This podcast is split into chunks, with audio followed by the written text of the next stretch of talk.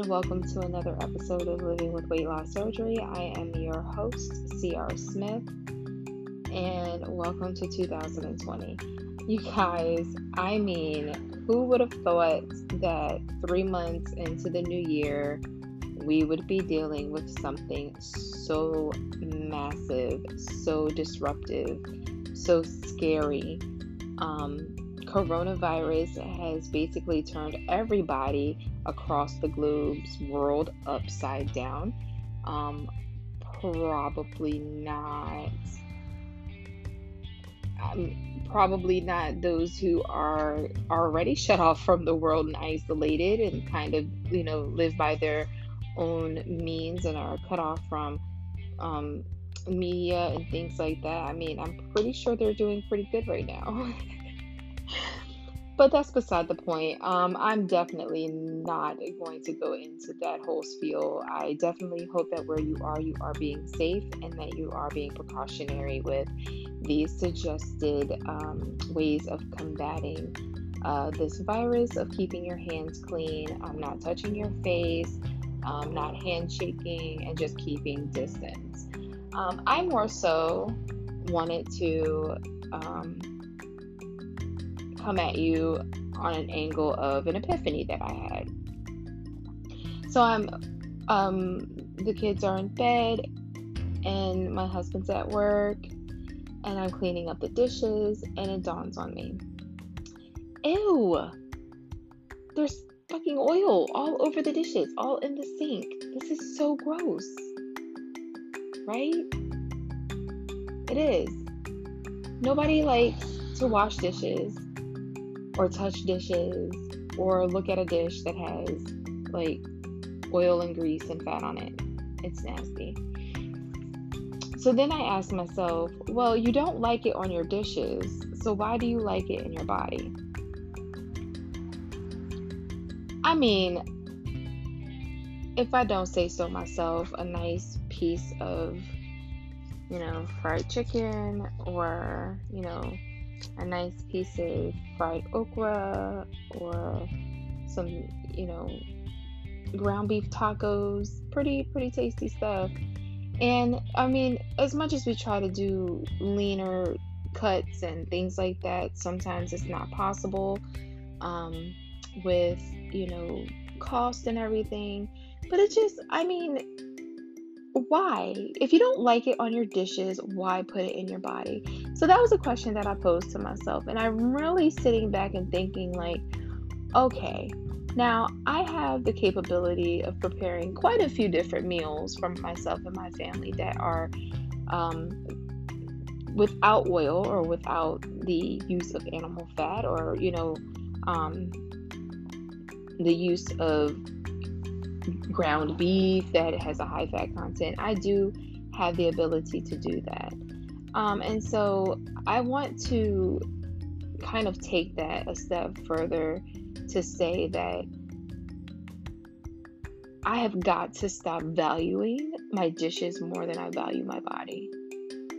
Um, not just oil and fat, but I've been having some real serious issues with sugar lately.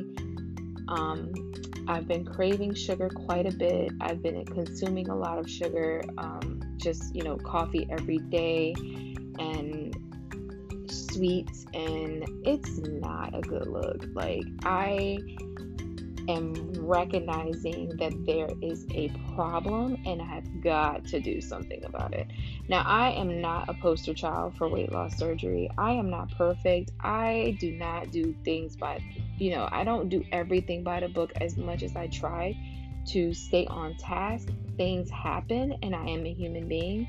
Um, but that's not what this platform is for. This platform is for me to be real with you and let you know like there are struggles even after having weight loss surgery. Um, so right now with this shut in, it's kind of like scary for me because I have a changed way of eating. My children eat very well um, because I am forced that. But you know, I have my husband who tends to basically want what he wants And so there's certain things that are inside of the house that are not great to have in the house because I find myself getting into them. So, with that being said, um, I've come up with some alternatives. Now, whether or not those, I was fighting back a yawn. Whatever the now, whether or not those alternatives are going to be successful, I have yet to um, know that because I literally just had that thought and decided to hop on and create this podcast because it is so important for me to share with you not just the times that I'm succeeding and that I'm being successful, but also the times where I struggle and where I'm finding that I need to come up with solutions that are going to point me in the right direction. So I'm hoping that the t- the I'm hoping that the route that I take to try to combat this issue that I've been having with the sugar addiction um, is is going to work. I will definitely report what my tactics are if they are successful, um, and I will let you know what I did if it was not successful and why.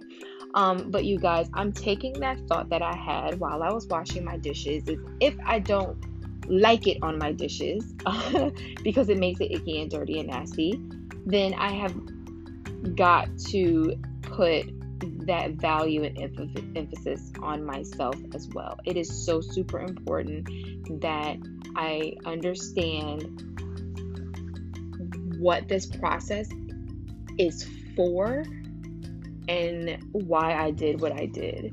Um, so, coming back to square one before I start any kind of major damage, um, such as um, such as um, overeating or stress eating or um, just the sugar addiction.